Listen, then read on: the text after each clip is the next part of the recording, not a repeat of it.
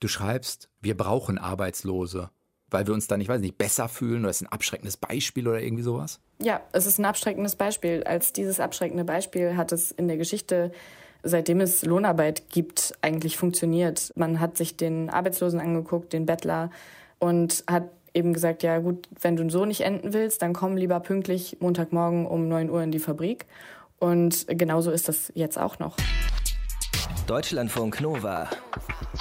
Deep Talk mit Sven Präger.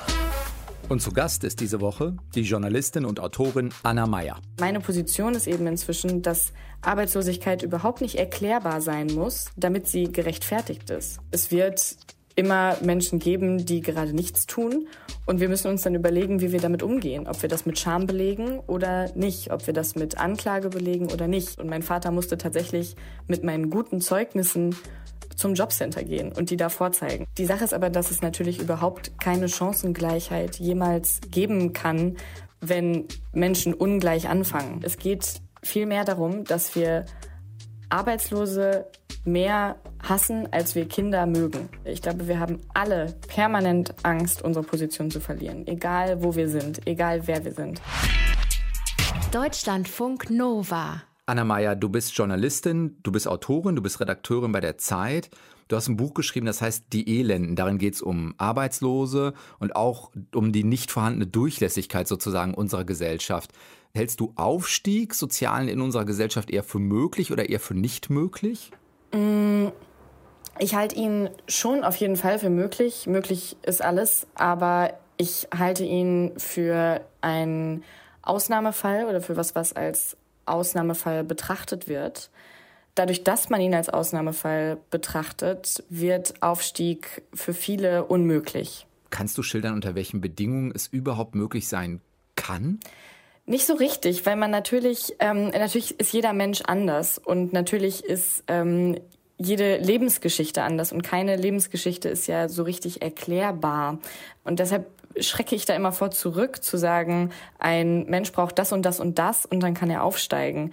Ich finde ja eher die Frage wichtig, warum lassen wir Menschen überhaupt absteigen? Also wenn man vernünftige soziale Sicherungssysteme hätte, wenn man Menschen gar nicht erst zurücklässt oder Kinder gar nicht erst zurücklässt, dann müsste man sie auch gar nicht hinterherziehen. Hast du das Gefühl, dass das Absteigen tatsächlich das größere Problem ist oder geht es darum, dass es sozusagen die Durchlässigkeit nicht gibt? Also wenn ich in ein gewisses, sagen wir mal, soziales Umfeld geboren werde und gar nicht die Chance habe, da rauszukommen, dann bleibe ich halt da. Also es ist eher das Gefühl, dass es nicht durchlässig ist oder ist es wirklich auch die Gefahr des, in Anführungszeichen mal, Abstiegs? Ach, gute Frage. Naja, beides ist doof. Also wenn ich als Kind arm bin, dann ist es erstmal nicht gut und wenn ich dann auch noch keine Chance habe, aufzusteigen, dann ist es doppelt schlecht. Ich würde aber sagen, dass man die Aufstiegsbedingungen niemals erleichtern kann, wenn man nicht die Situation, die es gibt, in der Kindheit verbessert. Also auch die FDP beschäftigt sich ja jetzt zum Beispiel ganz viel mit sozialem Aufstieg und Chancengleichheit und so weiter. Und die Sache ist aber, dass es natürlich überhaupt keine Chancengleichheit jemals geben kann, wenn Menschen ungleich anfangen. Also wenn manche Kinder arm aufwachsen und manche reich, dann starten die nicht von der gleichen Startlinie. Was heißt es denn, wenn man mit arbeitslosen Eltern zum Beispiel aufwächst oder in so eine Familie geboren wird? Ja, das bedeutet Armut. Also das ist ja immer wieder auch wissenschaftlich festgehalten und viele Leute erzählen das immer wieder, ich bin da ja nicht die Erste, dass es durchaus Armut in unserer Gesellschaft gibt, dass sie existiert und dass das eben ganz, ganz handfeste Dinge sind, wie man kann sich einfach Sachen nicht leisten. Also Möbel werden nicht ersetzt, wenn sie kaputt sind. Kleidung kann man sich nicht so viel neu kaufen, wie man bräuchte. Und das sind einfach Dinge, die natürlich belastend sind. Also für junge Menschen genauso wie für Ältere, aber für Jüngere sind sie natürlich prägender und machen auch Sachen schwieriger. Kannst du dich zum ersten Mal daran erinnern, wo dir das bewusst geworden ist, dass du in einem Elternhaus aufwächst, wo beide arbeitslos sind? Das ist eine interessante Frage, weil ich da in letzter Zeit mit vielen Leuten drüber auch gesprochen habe, wann sie zum ersten Mal ihren sozioökonomischen Status verstanden haben. Und ich glaube, bei den meisten ist das so in der Pubertät. Und dann ist es so ein gradueller Prozess, dass man feststellt, dass andere einfach anders leben, anders einkaufen. Und ich habe das tatsächlich lange habe ich unsere Situation für einfach einen anderen Lebensstil gehalten. Also als Kind denkt man, okay, andere Leute wohnen in Häusern, wir wohnen in einer Wohnung. Aber ich habe das nicht auf Armut bezogen. Und ich glaube, das kam dann so in der Pubertät, wenn man auch anfängt, mehr von der Welt zu verstehen, ist es ein gradueller Prozess. Aber ich habe nicht den Moment, wo meine Eltern gesagt haben, das können wir uns nicht kaufen. Und ich dachte, ach so, wir sind arm. Kannst du einmal schildern, wie du aufgewachsen bist, also wie eure Situation war? Meine Eltern sind beide langzeitarbeitslos. Das heißt, wann haben die das letzte Mal gearbeitet und in welchen Jobs zum Beispiel? Da würde ich jetzt ungern die komplette Geschichte erzählen, weil das ist einfach so ein Moment, wo ich finde, dass man immer über diese Geschichten so viel erfahren will, weil man das gerne aus der Geschichte heraus erklären will. Und das ist eben immer dieser Moment, wo ich denke, meine Eltern müssen sich überhaupt nicht rechtfertigen für die Situation und ich muss sie auch nicht rechtfertigen, sondern die Dinge sind, wie sie sind und sie werden nicht erklärbar oder nicht rechtfertigbar. Ein paar grundlegende Infos gibt es zu Anna dann aber doch. Oder man findet sie. Sie hat zum Beispiel schon mal in der 100 auch bei uns eine Geschichte über sich und ihre Eltern erzählt. Oder sie hat eine Homepage. Und da erfährt man eben, Anna kommt aus einer Stadt am östlichen Rand des Ruhrgebiets, hat dann in Köln Geografie und Literatur studiert, dann die Deutsche Journalistenschule in München absolviert und ist heute Redakteurin für die Zeit in Berlin. Berlin nennt sie auch ihr Zuhause, obwohl sie am zuhausesten, ihre Worte, weiter im Ruhrgebiet ist. Wir haben in der Vorbereitung auf das Interview auch festgestellt, dass wir uns kennen, also schon mal über den Weg gelaufen sind, ist vielleicht die bessere Formulierung, eben bei einer größeren Zeitung im östlichen Ruhrgebiet. Ich komme nämlich auch aus der Ecke, andere Stadt, anderes Umfeld. Denn zumindest das hat Anna auch schon mehrfach in der Öffentlichkeit gesagt, ihre beiden Eltern sind eben, hat sie ja vorhin auch erwähnt, langzeitarbeitslos. Hast du das Gefühl, dass es ganz schnell auch in diese Rechtfertigungsposition geht? Also die Frage danach kann ja auch ein, genau wie du sagst, Erkenntnisinteresse danach sein. Ja, man kann zumindest vielleicht bei dir biografisch was erklären, warum dir Dinge heute wichtig sind oder so, ohne dass das einen anklagenden oder Rechtfertigungstonfall haben muss. Natürlich. Und das ist ja auch dieser Wille, mehr darüber zu erfahren und die ganze Geschichte zu hören und den ganzen Lebensweg meiner Eltern, ist ja oft gut gemeint. Das ist ja eigentlich immer der Versuch zu sagen, ja gut, das sind bestimmt Menschen, die gar nichts dafür können und die es immer versucht haben. Und denen geht's jetzt schlecht und dafür kann ich mich auch schlecht fühlen, aber das ist eben irgendwie Schicksal oder das ist erklärbar. Aber meine Position ist eben inzwischen, dass Arbeitslosigkeit überhaupt nicht erklärbar sein muss, damit sie gerechtfertigt ist. Sozusagen als schlichtweg gesellschaftlicher Kompromiss oder als gesellschaftliche Vereinbarung zu sagen, ja, wir können uns das leisten, egal welche Gründe dahinter stehen. Die Menschen müssen wir mit unterstützen, die müssen wir zum Teil der Gesellschaft machen oder sie darin auch halten, so aus der Argumentation heraus. Ja, also es ist einfach Teil der Struktur unserer Gesellschaft. Es wird immer Arbeitslose geben, solange wir in der sozialen Marktwirtschaft leben und es wird immer Menschen geben, die gerade nichts tun. Und wir müssen uns dann überlegen, wie wir damit umgehen, ob wir das mit Scham belegen oder nicht, ob wir das mit Anklage belegen oder nicht. Und das, was ich eben so besonders finde an der Arbeitslosigkeit meiner Eltern, ist, dass meine Freunde, deren Eltern, ich weiß nicht, Autobauer sind oder Kindergärtner, wirklich nie gefragt werden, was ihre Eltern eigentlich gemacht haben, um dahin zu kommen. Aber ist es ein mangelndes Interesse vielleicht dann an den Biografien dieser Eltern oder ist es umgedreht eher sowas, dass man bei Arbeitslosen sofort zuckt und denkt, ja, da muss man es aber erklären. Also dafür muss es doch einen Grund geben. Also wirklich doch eher, ja, vielleicht doch eher einen Rechtfertigungsansatz verfolgt. Ja, das ist natürlich die Rechtfertigung. Also, dass man denkt, das eine ist alles normal. Also Arbeiten markieren wir als normal und das Nichtarbeiten markieren wir als unnormal, weil wir uns vor der Armut fürchten, vor dem Abstieg fürchten. Und immer wenn wir jemanden sehen, der unten in Anführungszeichen ist, dann spiegeln wir uns so ein bisschen selber darin und denken eben, ach Mensch, der ist unten, ich könnte da auch hinkommen, ich könnte ja auch arbeitslos werden. Aber der ist bestimmt viel dümmer als ich oder viel fauler oder der hat viel mehr Dinge falsch gemacht. Und dann wollen wir alles über diesen Menschen wissen, um zu sehen, dass wir das niemals sein könnten. Aber das verweigere ich halt inzwischen, weil wir könnten das alle sein. Du schreibst in deinem Buch auch sinngemäß, wir brauchen Arbeitslose, weil wir uns dann, ich weiß nicht, besser fühlen oder ist ein abschreckendes Beispiel oder irgendwie sowas? Ja, es ist ein abschreckendes Beispiel. Als dieses abschreckende Beispiel hat es in der Geschichte, seitdem es Lohnarbeit gibt, eigentlich funktioniert. Man hat sich den Arbeitslosen angeguckt, den Bettler auf der Straße und hat eben gesagt, ja gut, wenn du so nicht enden willst, dann komm lieber pünktlich Montagmorgen um 9 Uhr in die Fabrik. Und genauso ist das jetzt auch noch. Also wenn es Hartz IV nicht gäbe, dann wären viele, oder wenn Hartz IV besser wäre, als es ist, und mehr Geld und sicherer und eben, wenn es nicht Armut bedeuten würde, dann wären sehr viel weniger Leute natürlich in Niedriglohnjobs. Sehr viel weniger Leute würden sich bestimmte Arbeitsbedingungen bieten lassen. Und wir prangern immer diese Arbeitsbedingungen an, aber nicht das, was für die Leute danach käme. Hat es aus deiner Perspektive auch diesen Faktor von, ich werte mich auf, indem ich andere abwerte, also indem ich vielleicht auch auf Menschen gucke, die keinen Job haben, fühle ich mich, der vielleicht einen Job hat, ja möglicherweise auch erhaben. Ist das ein Faktor? Total. Also ganz viel der Selbstbehauptung in unserer Gesellschaft, fast alles funktioniert ja über Arbeit. Wenn dich abends jemand in der Kneipe fragt, was machst du eigentlich, dann sagst du ja nicht Makramee, sondern eher Journalist. Und ich mache auch kein Makramee, das ist auch gelogen. Gut.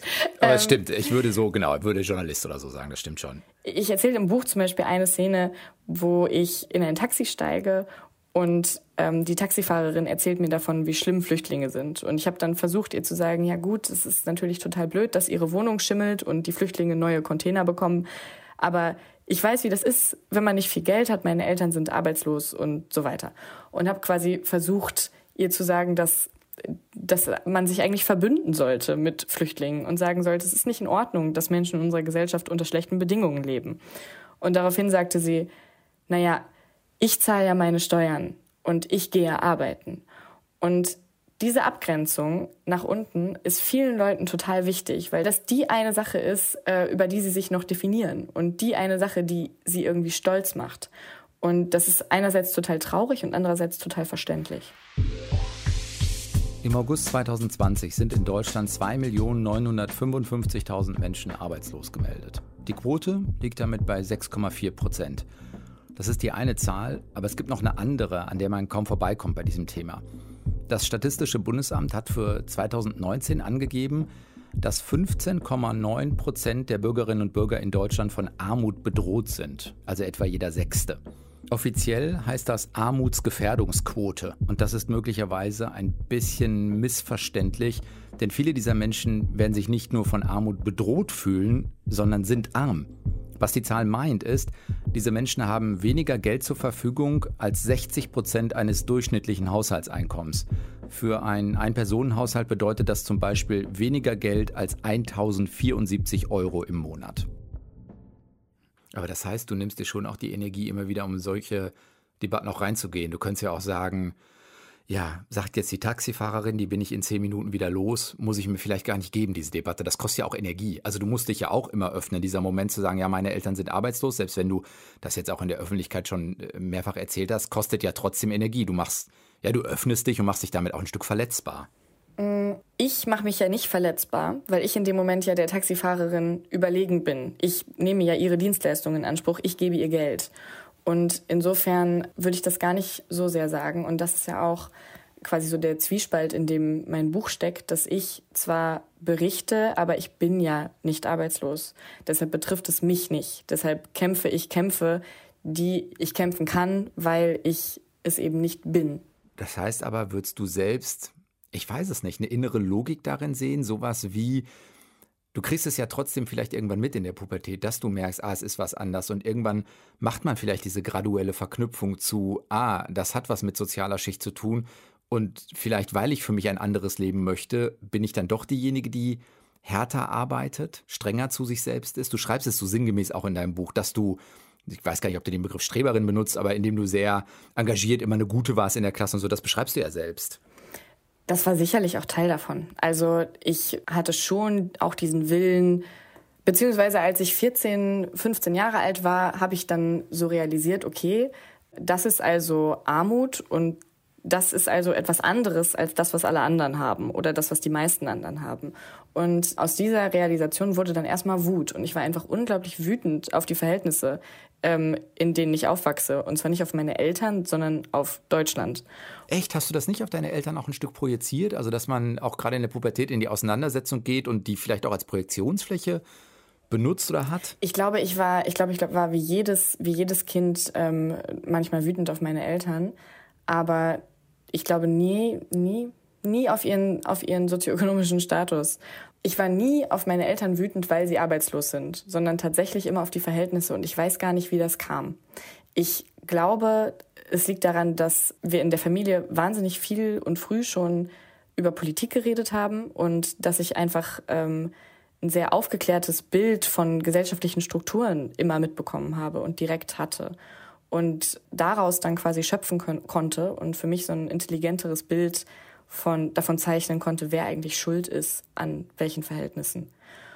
Und dazu kam natürlich, dass meine Eltern mir gegenüber die Beschützer waren und die Arbeitsagentur mir gegenüber Druck gemacht hat. Ich glaube, im Buch schilderst du so eine Anekdote, die schreiben dir irgendwann nach der mittleren Reife einen Brief, nach dem Motto, jetzt müssen wir auch mal gucken, dass das Kind eine Ausbildung kriegt. Genau. Ich habe einfach relativ früh gemerkt, dass von mir nichts erwartet wird. Also, dass ich eine Ausbildung mache, weil meine Eltern ja arbeitslos sind. Und mein Vater musste tatsächlich mit meinen guten Zeugnissen zum Jobcenter gehen und die da vorzeigen und sagen, guck, das lohnt sich, dass das Kind Abitur macht. Und das fand ich so verrückt, weil das eben auch so konträr war dem gegenüber, was meine Eltern mir vermittelt haben. Nämlich, du studierst und du wirst, was du willst und so weiter und so fort. Ist das denn für deine Eltern okay, dass du mit, ja doch im Teil der Info, du schreibst zum Beispiel so sinngemäß, deine Mutter war früher punkig, du schreibst, glaube ich, auch, dein Vater hat mal eine Tischlerausbildung gemacht. Also es gibt ja ein paar Informationen, die du auch preisgibst. Du hast mal auch diesen Text geschrieben, den man noch heute auch von dir findet, dass deine Mutter mal nicht wählt, also Mama wählt nicht, war mal so ein relativ aufsehenerregender Text, den du geschrieben hast. Also es gibt ja Infos, die du doch auch preisgibst. Sind die okay damit oder sprichst du das vorher mit denen ab oder wie funktioniert das zwischen euch? Ich glaube, meine Eltern sind total okay damit und ich hadere da auch immer mit mir selber, weil ich glaube, meine Eltern würden mir nie verbieten, was zu tun, und gleichzeitig bin ich dann aber diejenige, bei der die Verantwortung liegt. Jetzt in dem Buch zum Beispiel habe ich aber ganz stark darauf geachtet, auch ohne das mit ihnen abzusprechen, dass ich einfach fast nichts über sie geschrieben habe. Also natürlich gibt es so die Basic-Informationen, weil da einfach alle nach lechzen und weil das Buch dann auch sonst leer wirkt und man einfach so unbefriedigt als Leser rausgeht. Und das kann ich auch verstehen und da habe ich quasi dann versucht, einen Kompromiss zu finden. Aber in dem Buch geht es jetzt tatsächlich viel, viel mehr um meine Kindheit und das war für mich auch total, total wichtig, weil ich das Gefühl hatte, ich will jetzt die Sachen verwenden, die mir gehören, weil es ist auch mein Buch und es geht sehr viel um Kinderarmut und eher weniger um Erwachsenenarmut. Weil du auch das Gefühl hast, wie du vorhin schon mal gesagt hast, das sind eigentlich auch die prägenden Jahre. Also das, was da passiert, ist in Anführungszeichen später viel schwieriger, reparabel in Anführungszeichen. Ja, und es ist auch wichtiger, glaube ich. Also natürlich soll niemand arm sein, aber Kinder sollen halt noch viel weniger arm sein. Und da ist die kognitive Dissonanz in unserer Gesellschaft auch am größten. Einerseits finden alle, dass Kinder alles verdient haben und Kinder sollen Chancen haben und Kinder sind toll und wichtig und bla bla bla. Und andererseits haben wir die Verhältnisse, die wir haben, dass jedes 5. Kind arm ist. Und das geht einfach überhaupt nicht zusammen. Und ich finde, das war so für mich mein Fokus, weil das macht mich immer noch wahnsinnig wütend. Kriegst du da ein Erklärungsmuster hin? Also ist das so eine Art Auftrennung in unseren Köpfen, dass wir sagen, Kinder prinzipiell gesellschaftlich wichtig, Sozialsysteme sind auch süß, aber wehe, das konkrete arme Kind steht vor mir, dann wird es für mich zum Problem? Na, einerseits ist das arme Kind natürlich Konkurrenz für mein reiches Kind.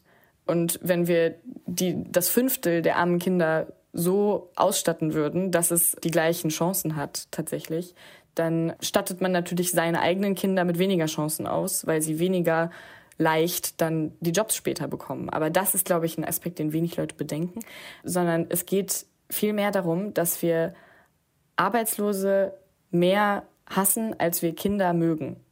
Also es ist zwar schlimm, dass Kinder arm sind, aber wir wollen auch überhaupt nicht, dass deren Eltern genug Geld bekommen, um sie zu versorgen. Also das Geld in den Händen von Arbeitslosen ist für uns einfach nicht vereinbar, weil die haben ja dafür nicht gearbeitet. Und Das ist dann so eine Sippenhaft, die stattfindet. Wenn die Eltern arm sind, dann müssen eben die Kinder auch arm sein. Und da sind dann die Eltern dran schuld und nicht der Staat.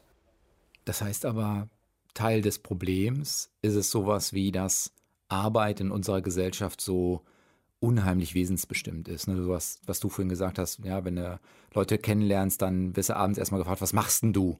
Oder wir haben, weiß nicht, einen hohen prozentualen Anteil unserer Freunde haben denselben Job und so. Also es ist ein sehr bestimmendes Merkmal unseres Lebens. Auf jeden Fall. Mir fällt das auch immer negativ auf, dass tatsächlich bestimmt 80% meiner Freunde Journalisten sind. Und das ist natürlich eigentlich nicht das, was ich jemals für mich wollte. Aber es ist einfach Realität. Und es ist total bezeichnend, als was man arbeitet. Und jeder definiert sich vor allem darüber. Und es liegt natürlich auch daran, dass diese Gesellschaft so eingerichtet ist, dass wir uns alle darüber definieren sollen, weil das am Ende bedeutet, dass wir unsere Jobs noch besser machen und mit noch mehr Hingabe und unsere eigene Gesundheit, das, was wir eigentlich wollen, darüber dann vergessen können, weil wir sind ja, was weiß ich, Ingenieur oder Journalist oder Briefträger, so. Anna, wenn du folgende Sätze mal vervollständigen müsstest: Das Schönste am Ruhrgebiet ist? Uff. Es gibt...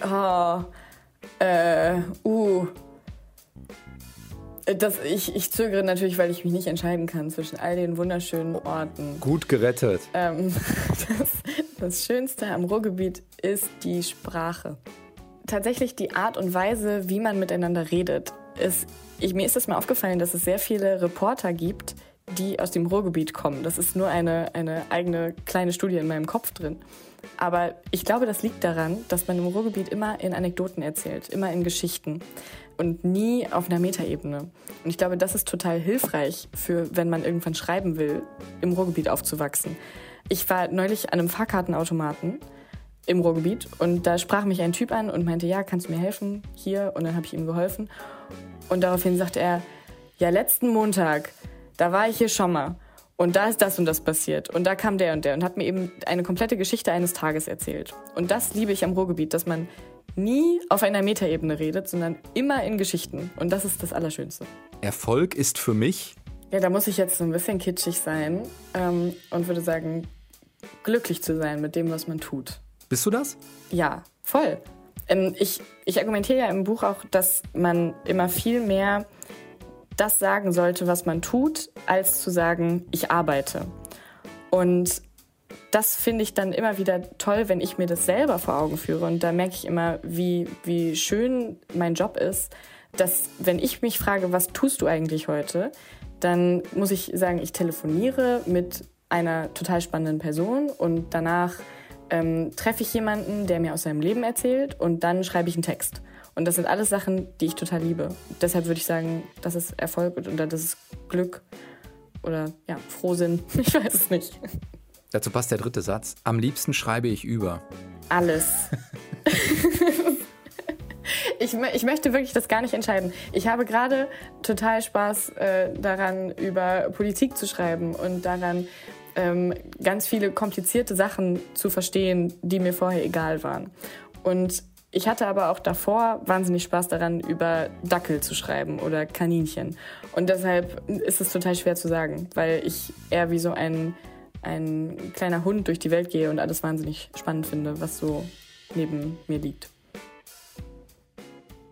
Wenn du heute guckst, wie deine Situation jetzt gerade ist, gibt es was, ich weiß gar nicht, wie ich die Frage formulieren soll, was du sozusagen aus der Vergangenheit mitnimmst? Also gibt es sowas wie Angst, diese Dinge, die du dir ja auch erarbeitet hast, wieder zu verlieren? Oder kommt so ein Stück Sicherheitsgefühl damit dazu? Oder spielt das gar keine Rolle, diese Kategorien?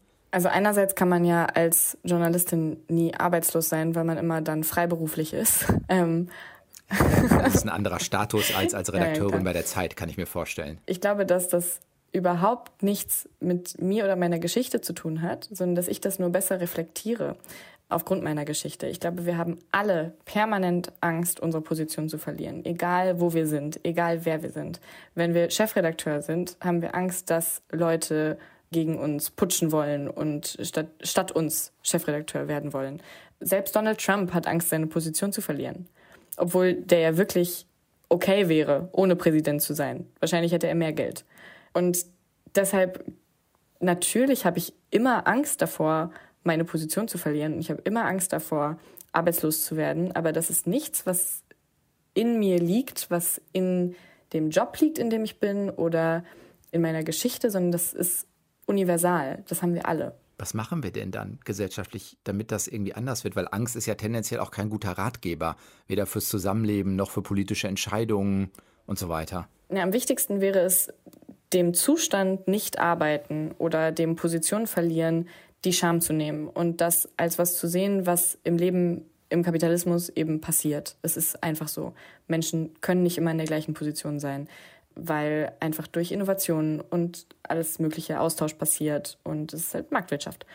Wenn wir diesem Nichtarbeiten die Scham nehmen, dann haben Leute weniger Angst und die Scham nimmt man dem Nichtarbeiten aber nur, indem man die Situation derjenigen, die nicht arbeiten, verbessert. Also eigentlich hilft nur mehr Geld, mehr Sozialhilfe. Was heißt denn dann mit bedingungslosem Grundeinkommen? Also wäre das ein Weg, sowohl wenn es gesellschaftlich etabliert ist, weil es dann nicht schambesetzt ist, als auch weil es ja eine Grundsicherung für alle eben hätte? Ich finde das bedingungslose Grundeinkommen eine ganz süße Idee. Und ich glaube, dass es in einer idealen Gesellschaft total okay wäre. Aber ich halte nicht viel davon, so wie es jetzt auf dem Tisch ist in seinen... Ich meine, es gibt ja 100 verschiedene Versionen, wie sich Leute das bedingungslose Grundeinkommen vorstellen. Und wenn man weiß, wie in diesem Land Gesetze gemacht werden und wie die Mehrheiten aktuell sind und wohin diese Gesellschaft eher strebt, dann wäre das bedingungslose Grundeinkommen, glaube ich, ein Türöffner für die Aufweichung des Kündigungsschutzes, für die Aufweichung sämtlicher Arbeitnehmerrechte, weil Arbeitgeber ja immer sagen können, ja gut, aber es gibt doch das bedingungslose Grundeinkommen. Das heißt, solange wir nicht wirklich solidarisch sind und sozusagen das bedingungslose Grundeinkommen auch so meinen, ohne Hintertürchen, erfüllt es wahrscheinlich nicht den Zweck, den es sollte. Genau, es wäre dann eine etwas bessere Sozialhilfe, wobei ich das auch nicht besonders erwachsen finde von unserer Gesellschaft, zu sagen, ja gut, wenn die da unten mehr bekommen, dann müssen das jetzt aber alle bekommen. Also eigentlich verstehe ich das nicht und glaube, dass wir da auch drüber hinaus sein sollten.